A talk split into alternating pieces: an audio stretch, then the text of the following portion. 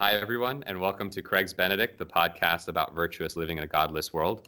With me today, I have Jibran Shaikh, who is a doctor finishing up his residency at the University of Maryland. Hi, Jibran. Hey, how are you? So today we're going to talk about the healthcare industrial complex, why we get so much, why we pay so much money for such shitty healthcare. My idea of the thing, and we're going to do something new. I'm going to try to advance a thesis, try to get right into things instead of getting a whole bunch of background. My conception of the healthcare program is that a lot of people have stuck their fingers into it, created a lot of perverse incentives, and as a result, nobody's accountable for their performance or the money that's spent or the quality of care or the homes that it breaks up. So you got insurance companies, and they have a bunch of nefarious practices that they do to keep costs down. Hospitals are just trying to jack up profits by creating as many sick people as they can and overtreating and undertreating. And in the meantime, there's not a lot of oversight over the doctors. And so people are leaving sponges inside people's bodies, and hand washing is an issue. And so as a result, we have this big jangled healthcare process with a bunch of people, and they're all trying to do different things. And nobody's like, there's no incentives to line everybody up towards good and sensible and affordable healthcare. So that's my conception as somebody who knows nothing about the subject. Jibran, how did I do? So I think you have, there's a lot to unpack there.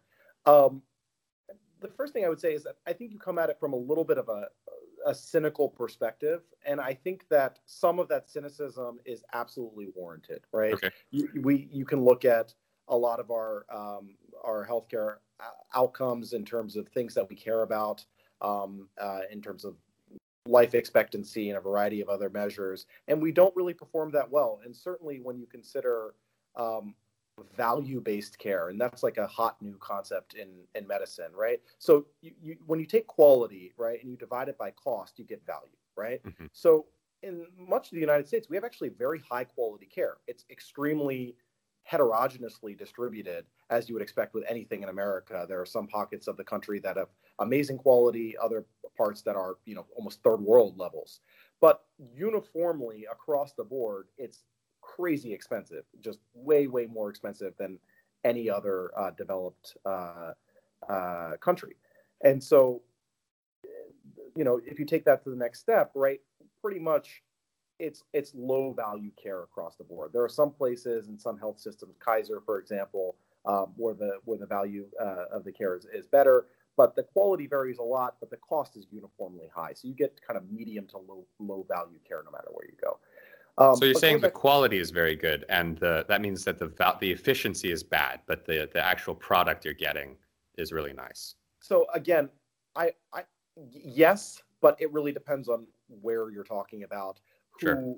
Who is insuring you? What is the healthcare infrastructure that you have access to? What is your health literacy? Kind of interpersonal relationships. Do you have a doctor who really cares, or did you happen to get a doctor who doesn't really care that much about you individually? Do you have continuity of care? You've been seeing the same pediatrician or family doctor for many, many years who knows you specifically, or are you getting your care in an urgent care center where it's a doc in a box where you pay $50 and get your cold treated or your high blood pressure, managed or mismanaged, right? So that, you know what I'm saying? That yeah. Varies tremendously. The quality can be excellent. And I have seen some instances of really excellent healthcare. I've seen some really egregious examples of very poor healthcare, but the cost is kind of uniformly high, right? But going back to your original point, it's easy to look at it from a perspective of cynicism, but I think that the different players, and I'll introduce it now, and we'll kind of touch on them, I'm sure, at length throughout. The different players here are really the patients and the patient advocates, right? Physicians, the hospital and hospital system, and then the payers, which is either the government or the or private insurance, right? I would also include the VA in there as well because they provision a lot of our healthcare. I would then add the pharmaceutical industry, which has, which is a sort of unique phenomenon in America, right? Some of it is similar to how defense spending works, where America spends a lot of money on research and development of the military, and the rest of the world kind of benefits from that.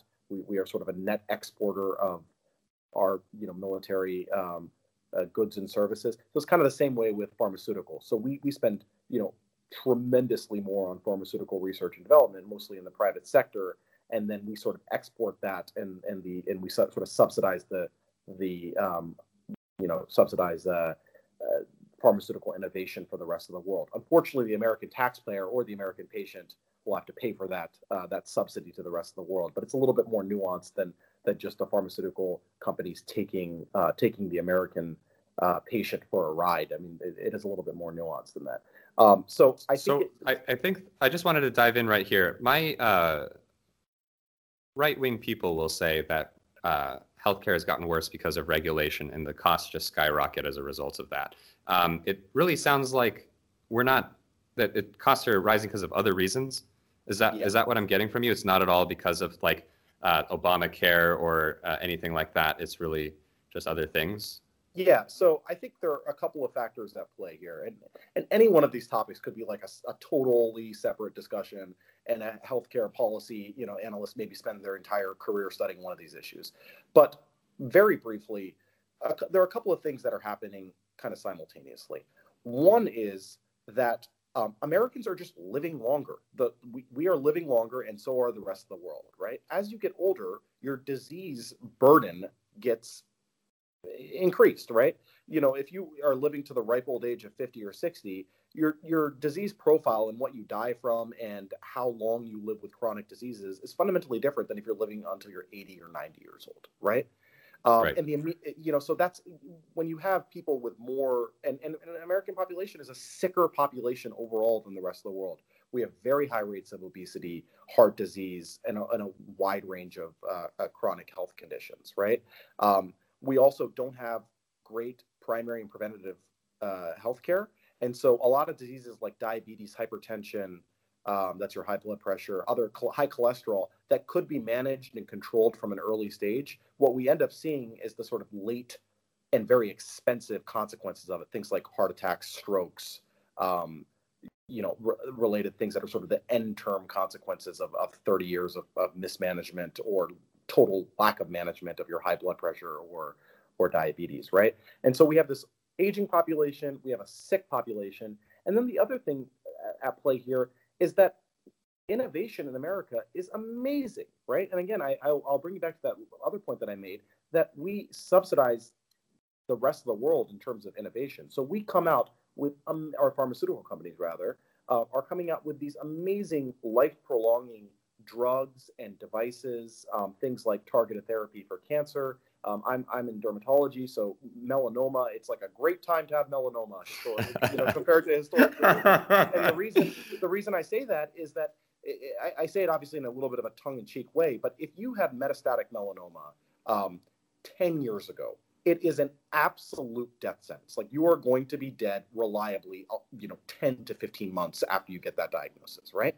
But we have new immunotherapies and new what are called checkpoint inhibitors and a variety of things that I won't get into the nitty-gritty of. But the bottom line is we have revolutionary paradigm-shifting ways of treating things like metastatic melanoma. So people are living longer and longer, and we have these durable remissions. But of course, that's very expensive, right? Oh my God, it's expensive. It's like this immunotherapy is like $100,000 or $150,000 a year.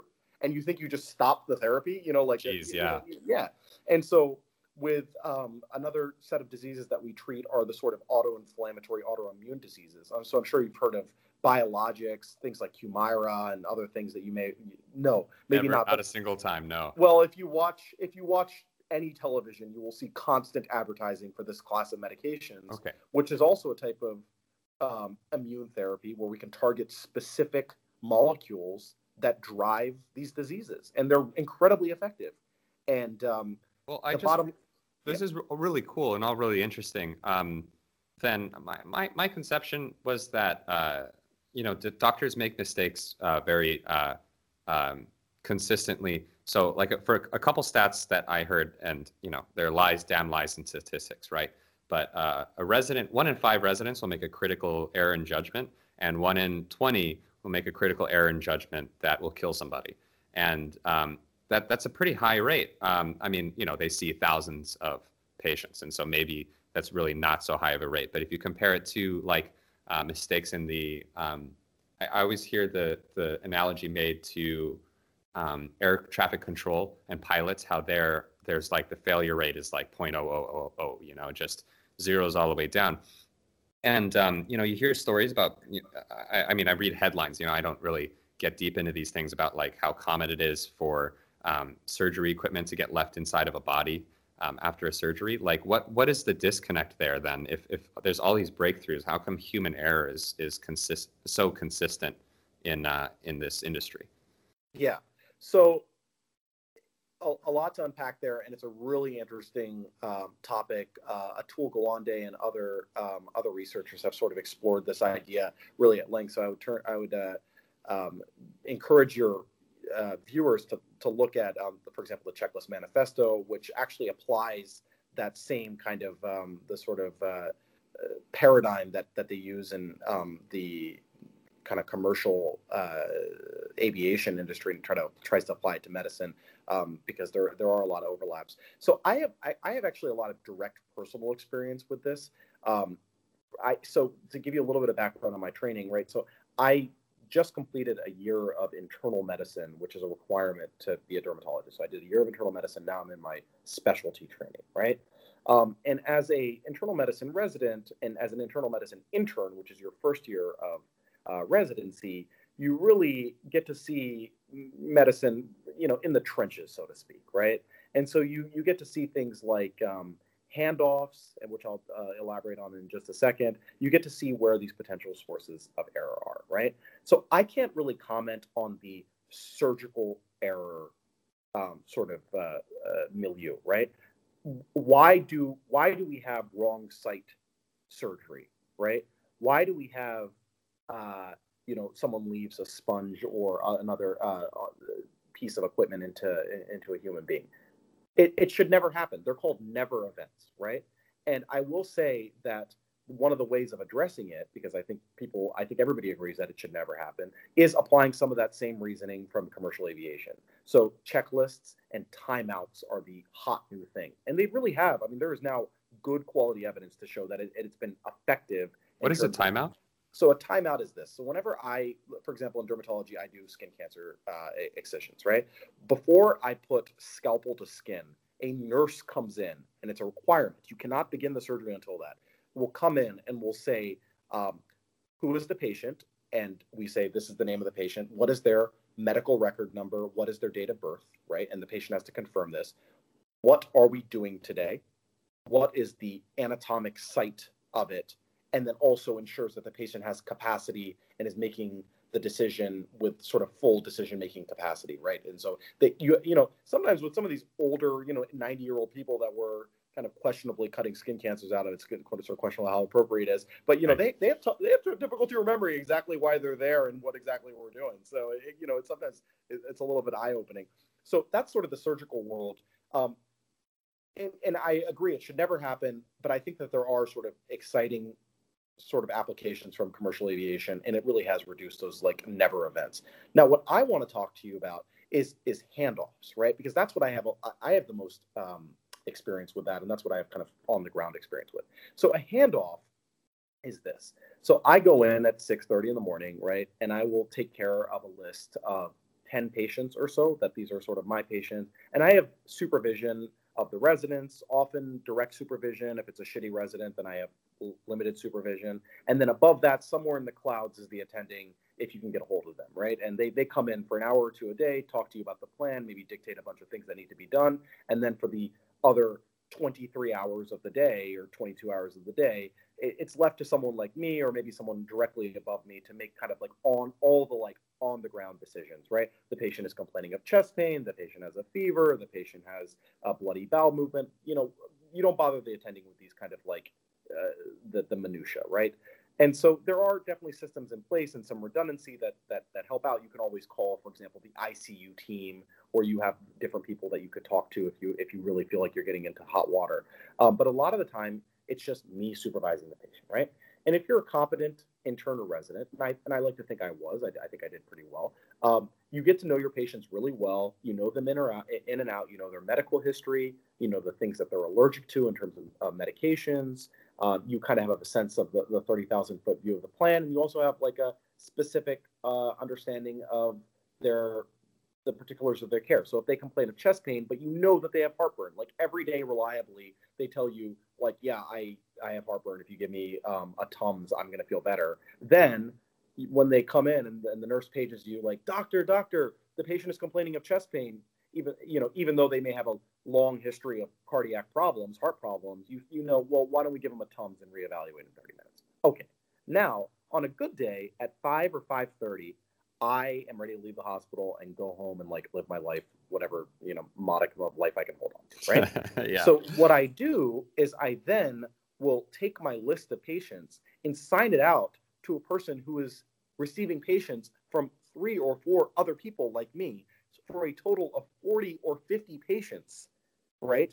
And you have, in many cases you're in a rush to get home. In many cases, they're starting to get pages and a bunch of other things. And they're admitting new patients in the emergency room at that same time. And so they're managing 40 or 50 patients. Now, you just cannot possibly tell all the nuance and detail of a patient's care in that situation. So you can immediately imagine where that errors are going to come up, right? You either get overdiagnosis and testing. For example, let me give you the example of the chest pain. The nurse pages this, I signed out 30 minutes ago, and then the nurse pages this on-call resident says, look, that the patient has a history of high blood pressure and a previous heart attack and is now complaining of chest pain. Well, they're going to err on the side of caution. It's totally understandable. And unless I told them specifically, look, this guy, give him Tums if he has chest pain, they're going to do what? They're going to order a bunch of laboratory tests. They're going to get an EKG. They're going to do all the things, part of it because of the sort of litigious medical legal environment that we live in, and part of it because they want to cover their ass and they want to do good by their patient. They don't want to have a miss. They don't want to have that on their conscience. Right. And so that leads to a lot of unnecessarily expensive care, going back to the previous, this sort of redundant, unnecessary care. But also, there could be situations in which they are managing a bunch of other patients and things sort of slip under the rug, right? Or things sort of slip through the cracks. And so you get a situation in which the patient gets way sicker, right? Or maybe I'll give you an example. Maybe they went to go admit a patient in the emergency room and they go and see him and talk to him for a few minutes, right? And they look, he looks okay. Maybe he's a little sick. His heart's beating a little fast. I'm a little concerned. And then all of a sudden they get that page from my nurse saying, hey, this patient with a history of heart disease is complaining of chest pain. They go, oh shit, I got to go run up and evaluate that. And then they go do that. And then they get 1,000 other pages. And then it's a few hours before they go back to the emergency room. Now, ideally, someone in the emergency room, one of the ER doctors or the ER nurse, is watching that patient.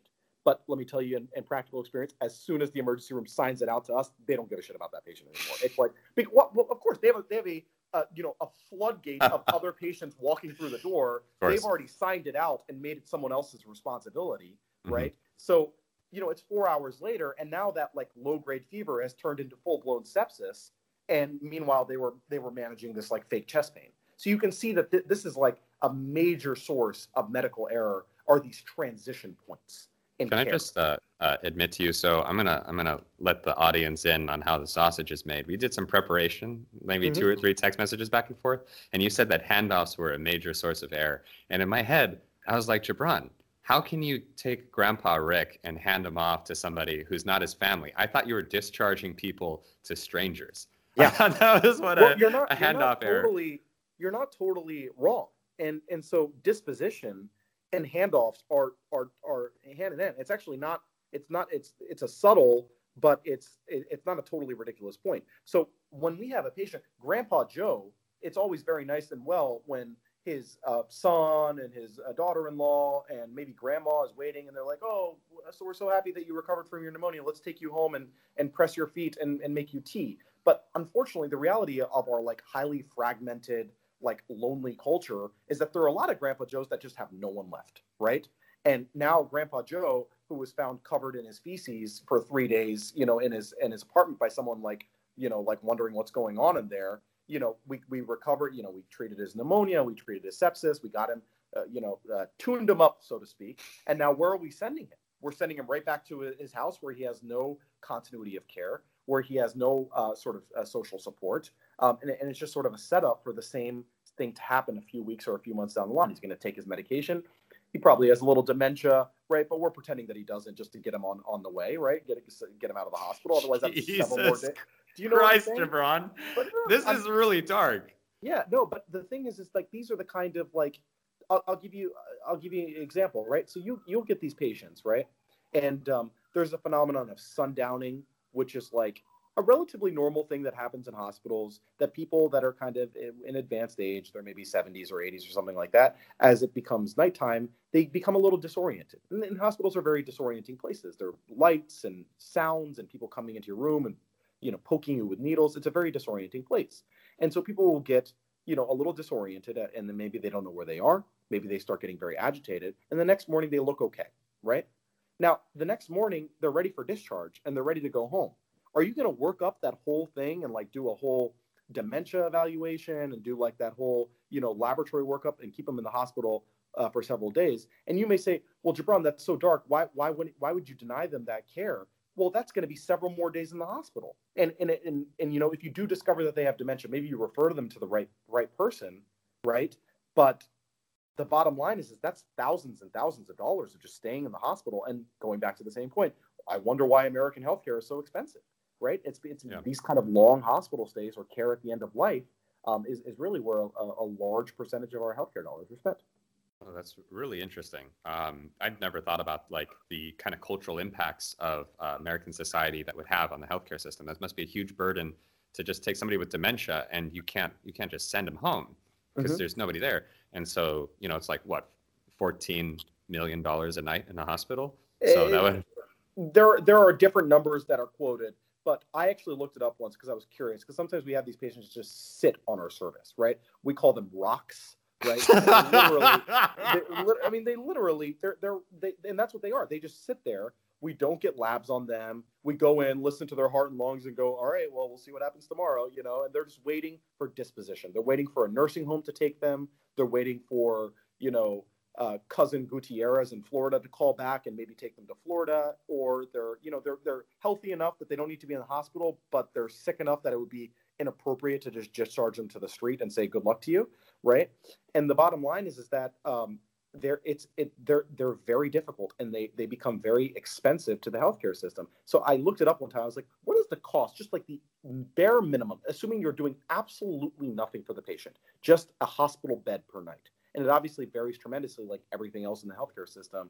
I was in New York doing my training, which is obviously much more expensive, but it's about $1,000 a night. Well, that's not about bad.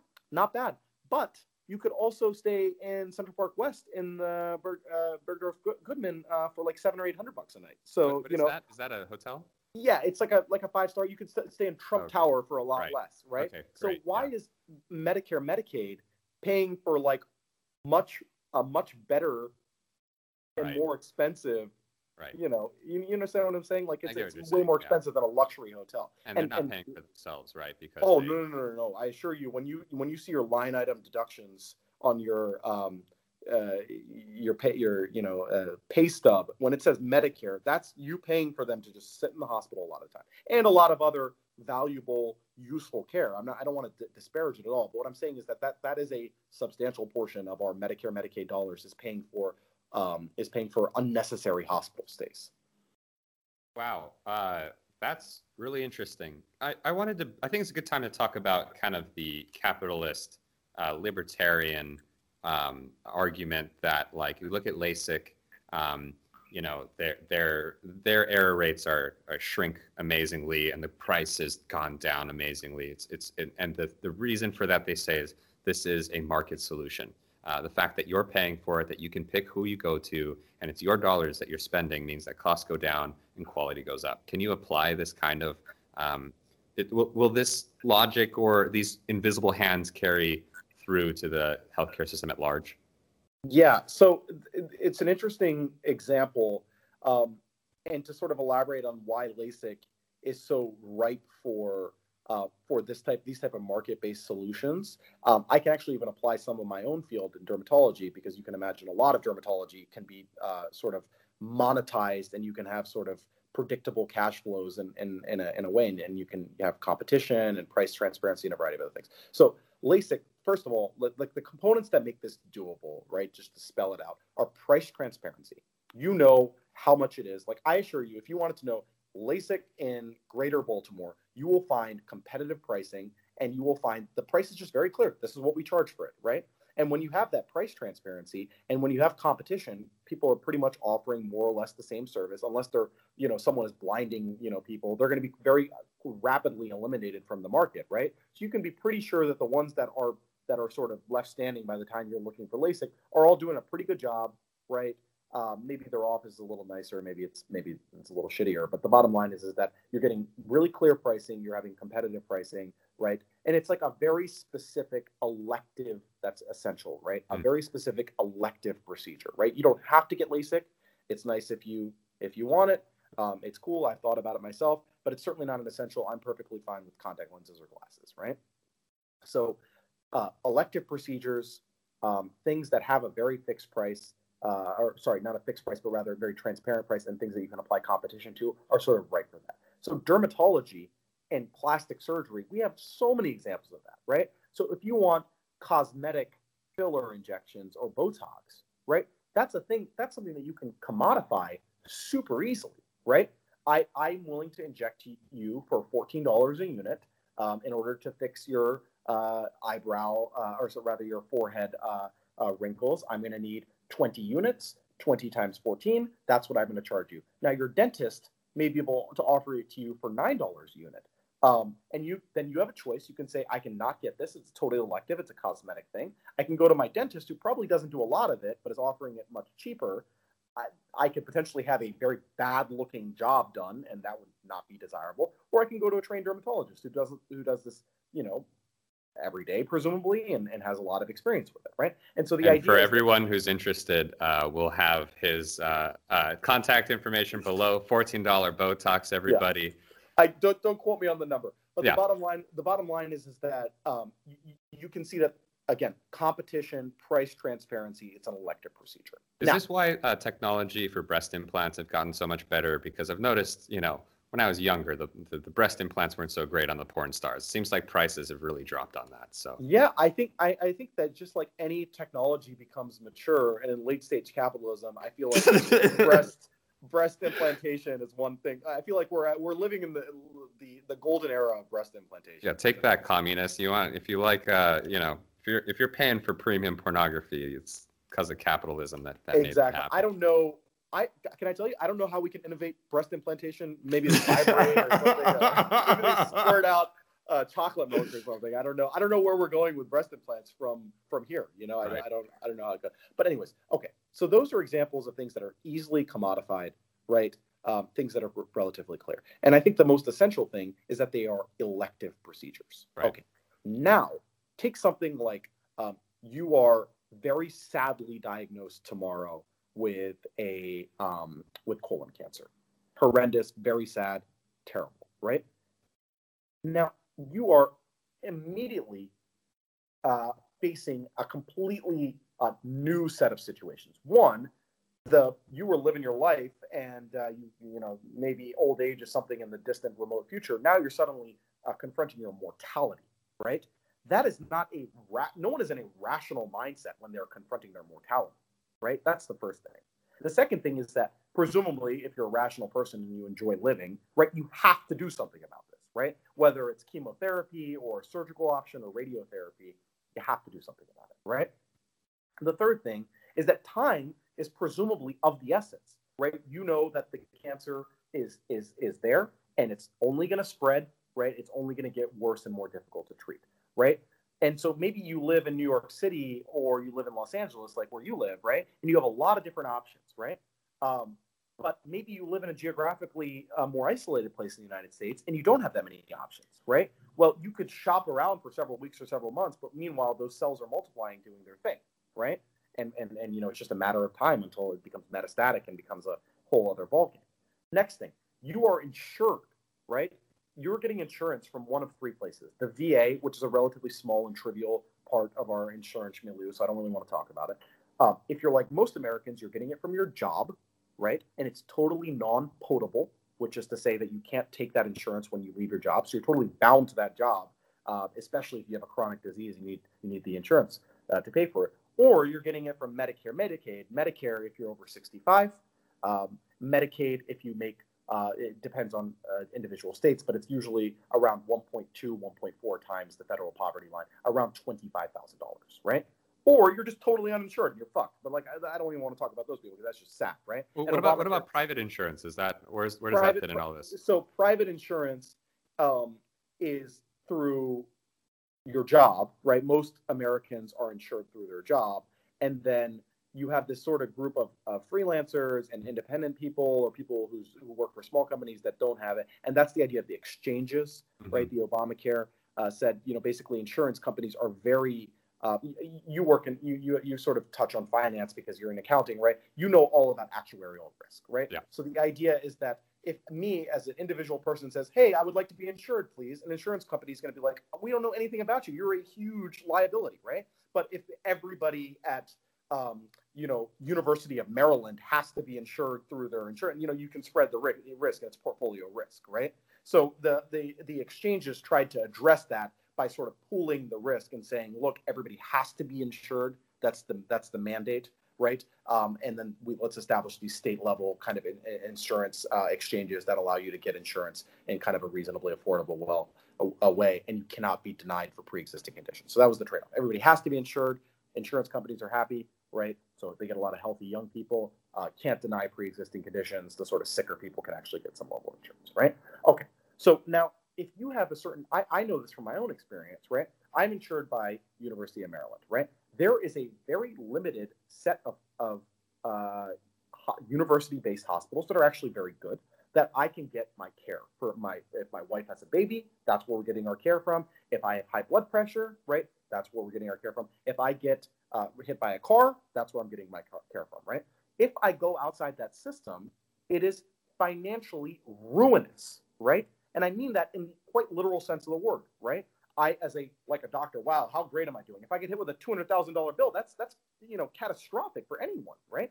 And so the bottom line is that you're very much bound by your sort of particular insurance milieu that you have to go into. So I hope I've described to you, and I don't know if this answered your question, that the sort of non-electiveness, electiveness of the procedure, right? The urgency, the geographic limitations, and the particular payer model that we exist in makes it so that it's just like hard to turn colon cancer treatment and chemotherapy and like commodify it and turn it into the same sort of capitalist libertarian paradigm that we'd love to apply to healthcare. It doesn't work. All those economic things you talk about, like the liquidity of it, not liquidity, but substitutes, and the non-monopoly, the competition, that really does erode a lot of that. So that's very interesting. So it's all these greedy doctors who are like, well, you're going to die soon. So what, the bill is the bill. That's not exactly it, but is that So I can tell you from my own experience as quote unquote greedy doctor, right? Who works with a lot of quote unquote greedy doctors on a day-to-day basis. I think it's a very cynical attitude, which is to say that the reason we go into medicine and the reason we love our work and we derive meaning from it, right? There's a lot of burnout, and that's like a separate sort of crisis in medicine right now, probably due to a lot of these other issues that we're discussing, right? But the vast majority of people that I met at medical school and residency and kind of like interacted with in professional conferences legitimately want to do well by their patient.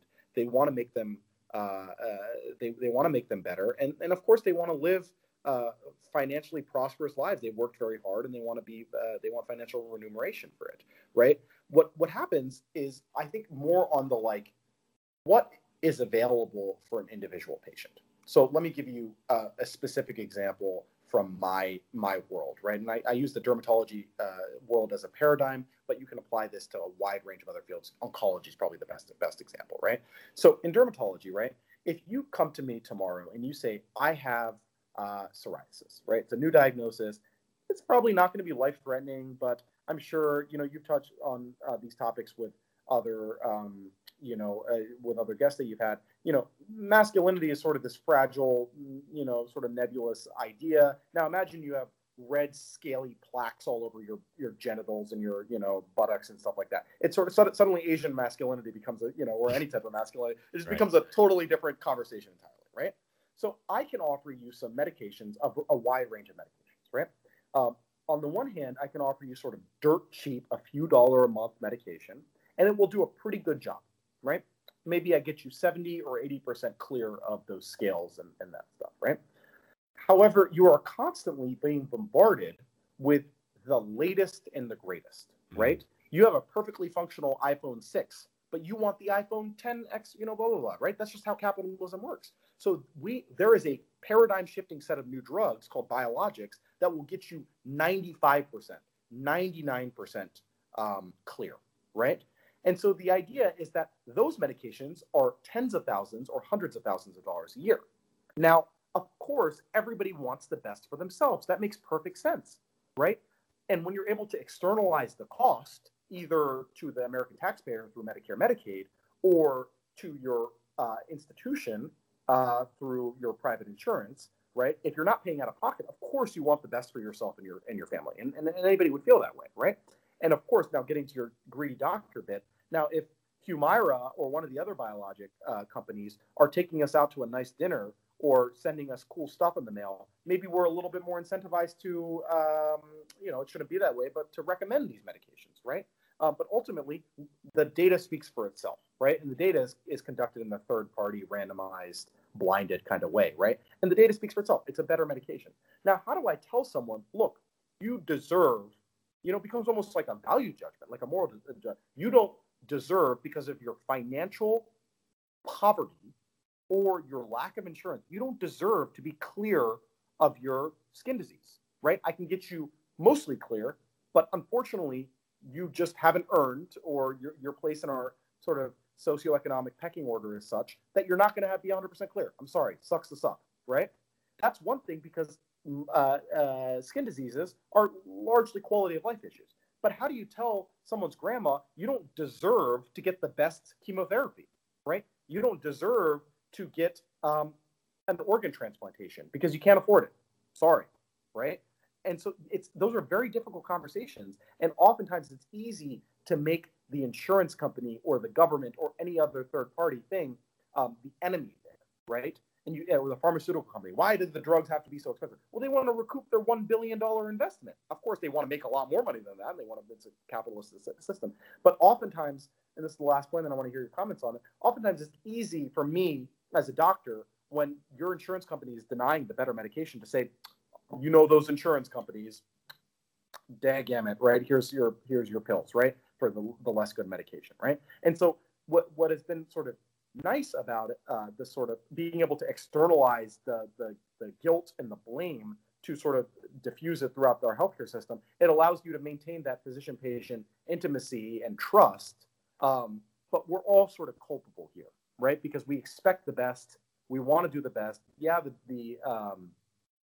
did I lose you there? No. Oh, I'm still here. I can hear you. Is your phone running out of battery, or your device? Hey, bud, can you hear me? Yeah, I think I lost you just for a second. But what I was saying is that it's easy to diffuse the cost, but it's really, or rather, the blame and the guilt. But there really are a lot of factors there at play, Okay. And some of them are moral. They're moral discussions. That's really interesting. Something that I've that I want to make an analogy to is like people spend absurd amounts of money saving sick cats. I subscribe to the LA Cat Sanctuary, which is a Facebook group, and they're like, oh, this cat needs $4,000 or it's going to die tomorrow. And people, they're just throwing money at this cat. I'm like, wow, $4,000. You could save hundreds of cats. But this cat has... this particular cat is very cute and has cancer or something, and you can prolong its life for 2 years. It doesn't make any sense to me to save that cat. Obviously, somebody likes that cat a lot. I am a soulless human being. Like, if my cat's got sick, and I had to spend $4,000 on it, I'd be like, I would choose between that and donating $2,000 and getting new cats. That'd be what I'd be thinking about. And it seems like those kind of things are very much at play when it's your grandma, and you can prolong her life by 1 year, or and it's just all grandmas ever, and do you want to have a 30% extra tax rate to save their lives? The change from what I guess my point is, the change from it being your grandma versus a grandma. There's that famous Stalin quote, right? Like, one death is a tragedy, 1,000 deaths is a statistic, right? Wow, yeah, and, that's right. That's you know, and I see that play out every single day, which is people have this sort of totally rational kind of tribal mentality that they want the best for themselves and their own, right? But then, you know, those are the same people that are often saying that, like, oh, we spend too much on healthcare, or like we, you know, it's crazy. We need to cut Obamacare. We need to gut it. You know, all these like different things. We need to slash Medicare reimbursements, which is kind of all part of the same idea. You know, we should ask Ocasio. I've never had to say her name out loud. Ocasio-Cortez. Ocasio. I'm not sure. Ocasio-Cortez. AOC. We should ask her if white supremacists should get free healthcare. I think that would get to the bottom of it. If they should be on single payer. I remember a long time ago, we talked a lot more back when Obamacare was an issue. I remember we ran through the streets naked when Obama got elected. That was a good time. I remember that well. We had our underwear on. Other people got full blown, you know, black man's president. It's a big deal. You stated that there were two kind of optimal, you know, Nash equilibrium, whatever you want to call it, two good systems for healthcare. And you said that there's the capitalist one, which is, you know, what we had in America before Obamacare. And then there is the socialist one, which I presume is what's going on in Scandinavia. Is that still true? And I also, is that still true? Is that true that there's the kind of the two, and Obamacare tried to middle it and screwed up because of it?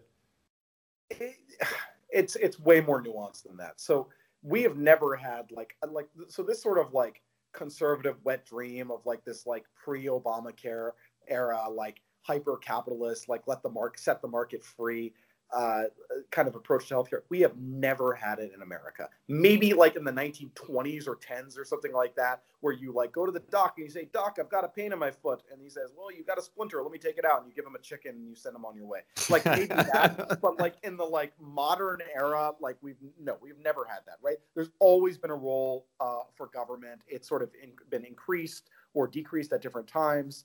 Medicare, again, being for elderly people over the age of 65, usually Medicaid being for lower income people. The VA system has sort of had more or less of an influence depending on, you know, different wars that we're deciding to fight in kind of military healthcare in general. I will say that we are unique in the world as having like a much more market-oriented health insurance environment, and yes, you, on the other side of the spectrum, you're right. Countries like Spain, you know, really all of Europe, even you know England and Scandinavia, certainly they have like kind of traditional single payer. The government is the largest payer of healthcare by a lot, right? And you know, let's say you want a hip replacement, and the government is saying, okay, well, you got to wait a couple of days because we got to sometimes ration care a little bit, right? And you can have your supplemental private insurance will say, well, we'll pitch you in the next day, right? And you pay a couple of, you know, $100 a month or something like that to have that sort of see the doctors you want in the time frame, right? So they sort of have inklings of a hybrid system as well, but it really is a single payer system. Now, Obamacare was really.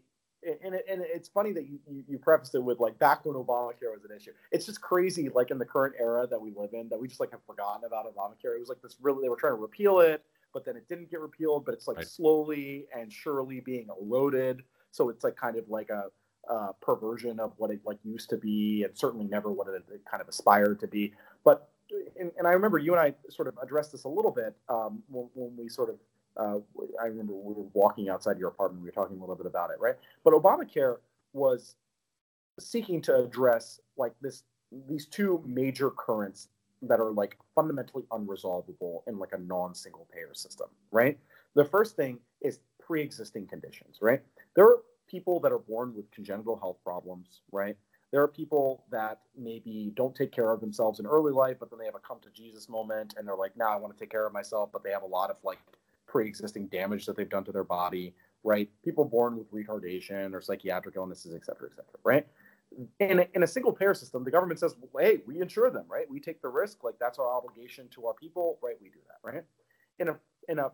If you don't have Medicare or Medicaid, which is a very small subset of the population, you either are like quite poor or you're over the age of 65, or you're employed in a large organization that provides you health insurance, right?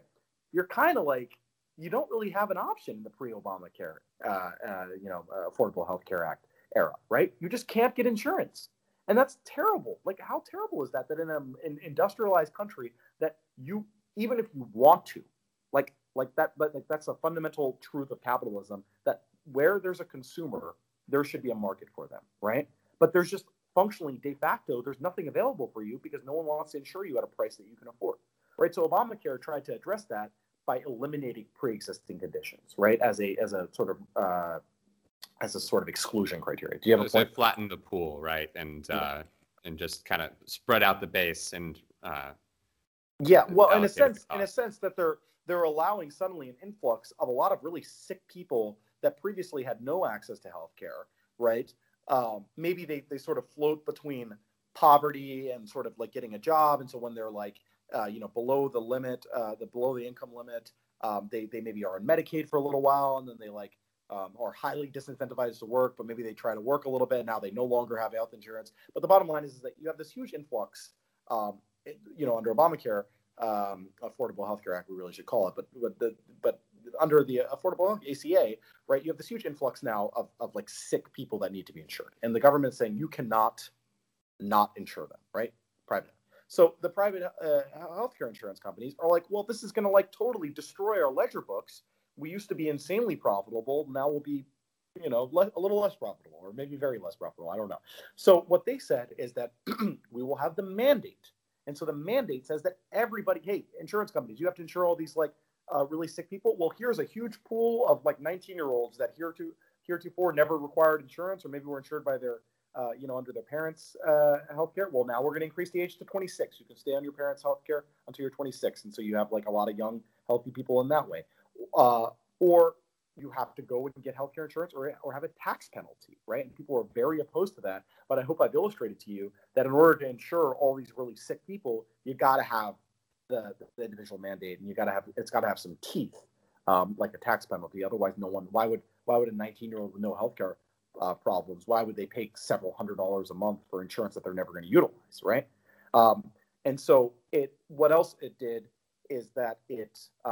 Increased the Medicaid eligibility incomes to like something like 1.5 times poverty. So that was like a bunch of people that maybe were not Medicaid eligible, but now are maybe more Medicaid eligible. So that was kind of like this public-private sort of intersection. And then the final thing, something that we addressed before, is that it created these exchanges, right? So that people could pool their risk at a state level, and they could, it created tiers of plans. So you don't need to get the Cadillac plan. You can get catastrophic insurance with a very high deductible, the amount of money that you pay out of pocket, or a very high copay.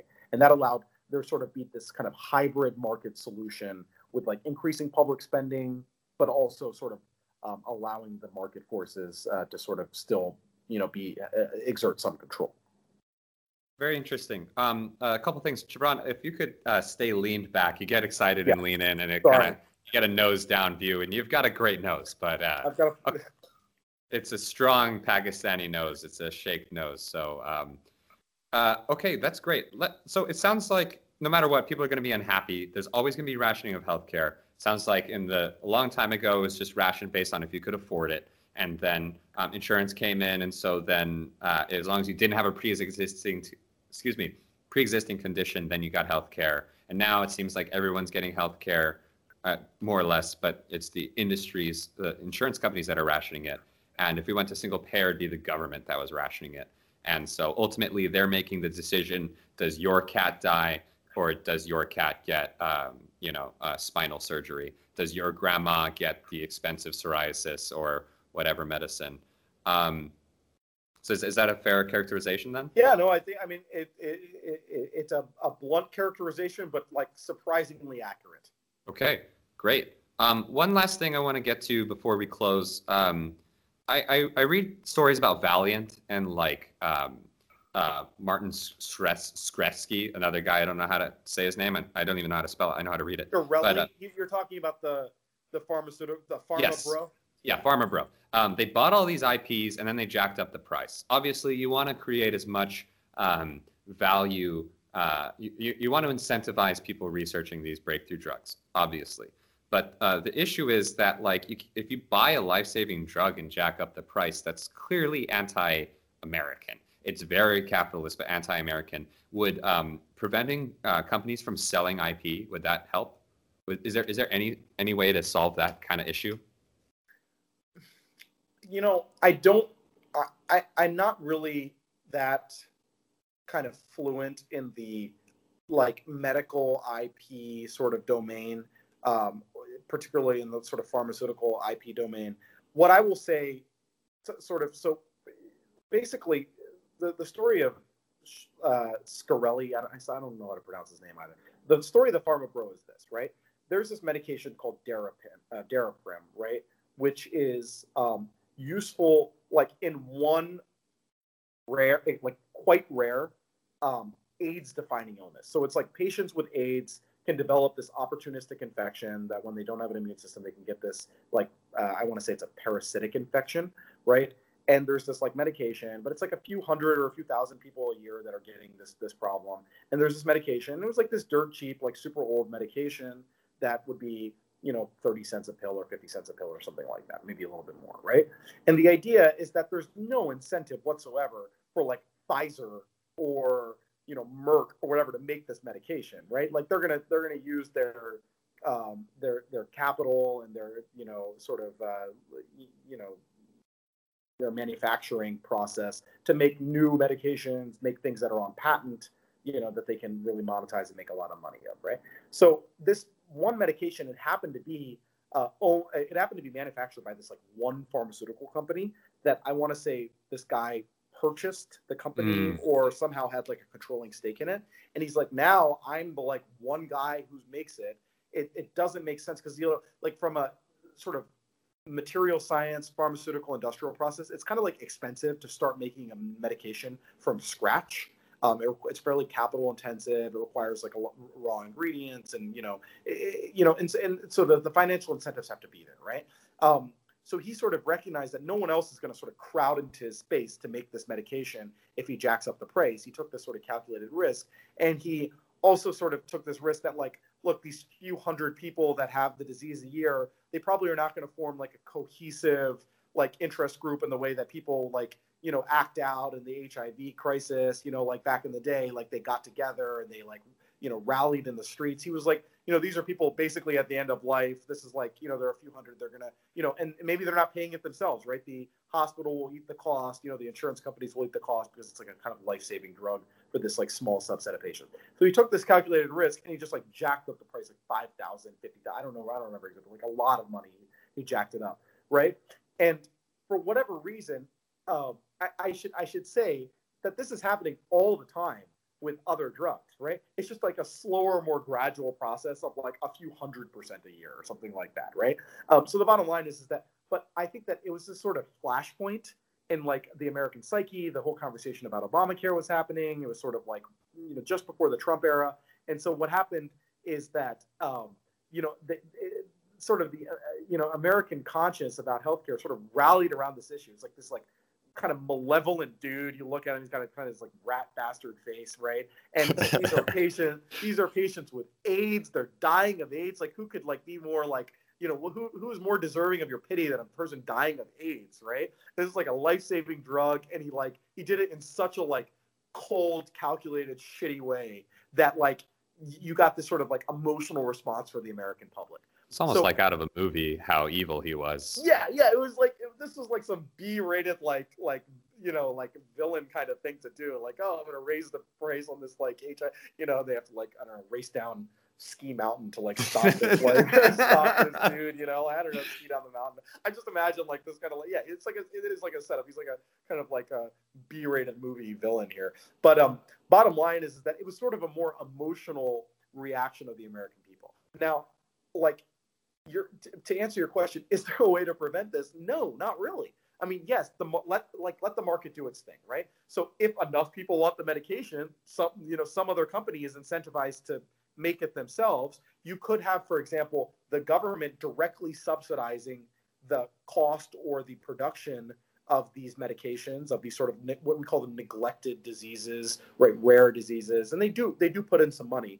There are grants that they get. So you could, but then people get all in a huff about, government spending on health, infrastructure, right? Or rather healthcare spending and pharmaceuticals, right?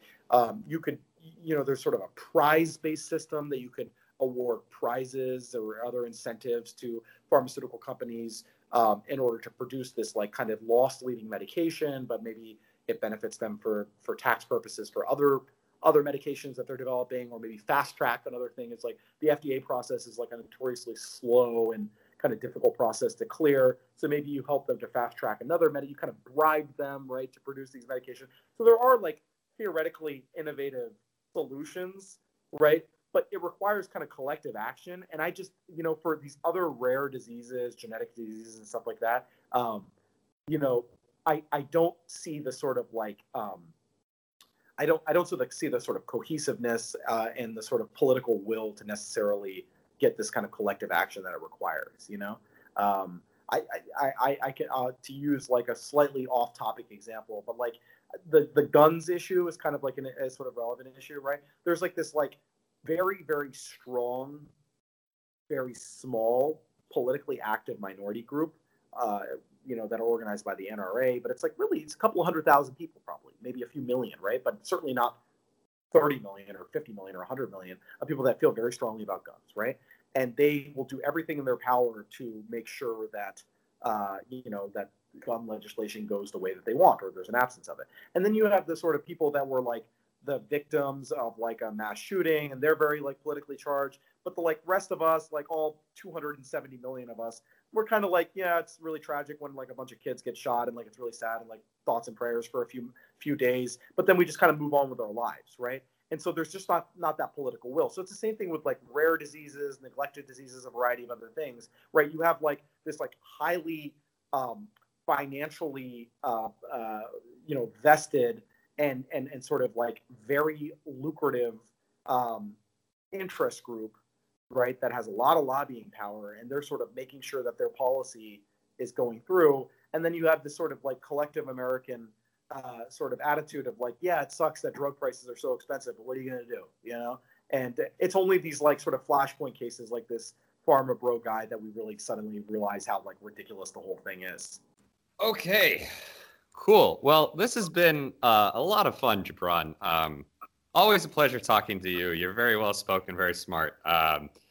So as I warned you ahead of time, what I'd like to end the podcast on is the benediction, which is advice, prayer, or a blessing that you'd like to leave upon the audience. Jibran, for today's benediction.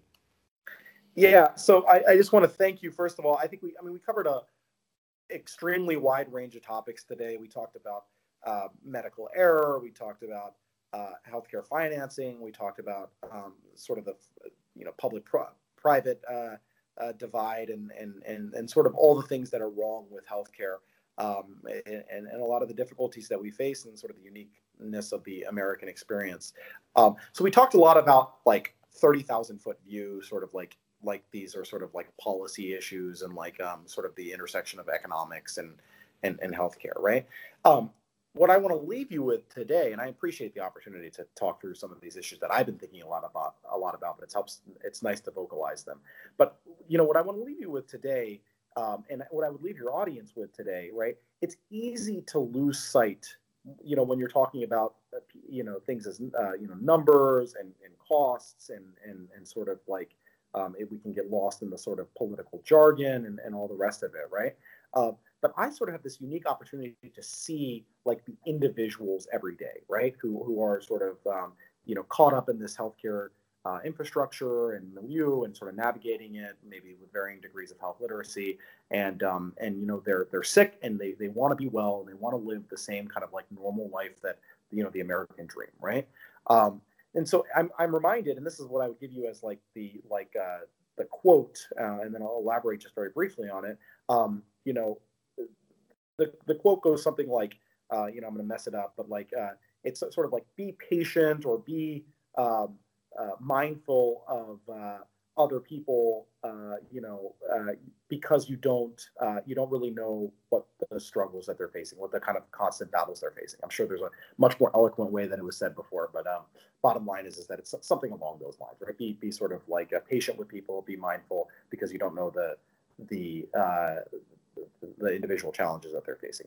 So in my experience, like I try to remember that sort of humility and having an opportunity to see disease and sickness every day.